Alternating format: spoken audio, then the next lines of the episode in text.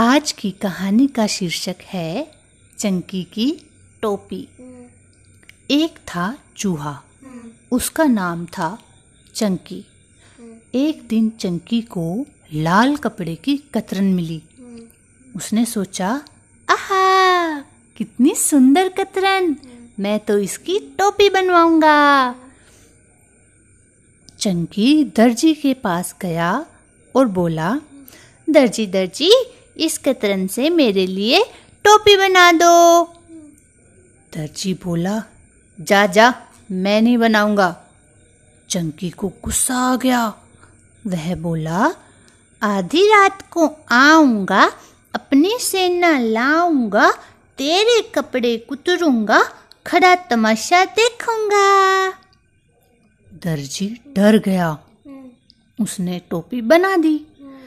चूहे ने टोपी पहनी और शीशे के सामने खड़ा हो गया।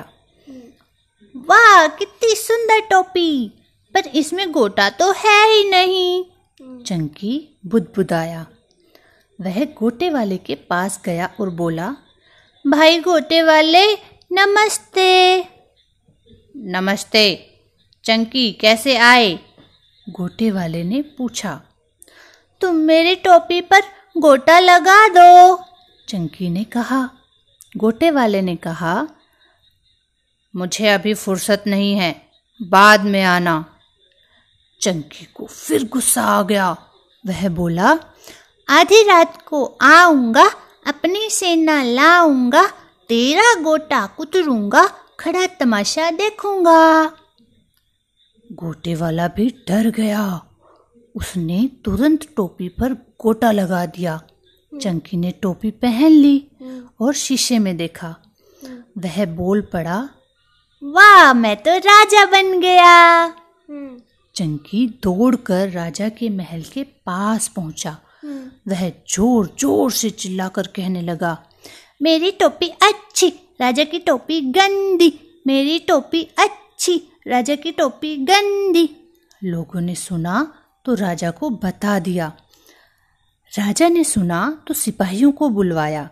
एक सिपाही चंकी से बोला, चूहे चूहे, तुझे राजा जी बुला रहे हैं।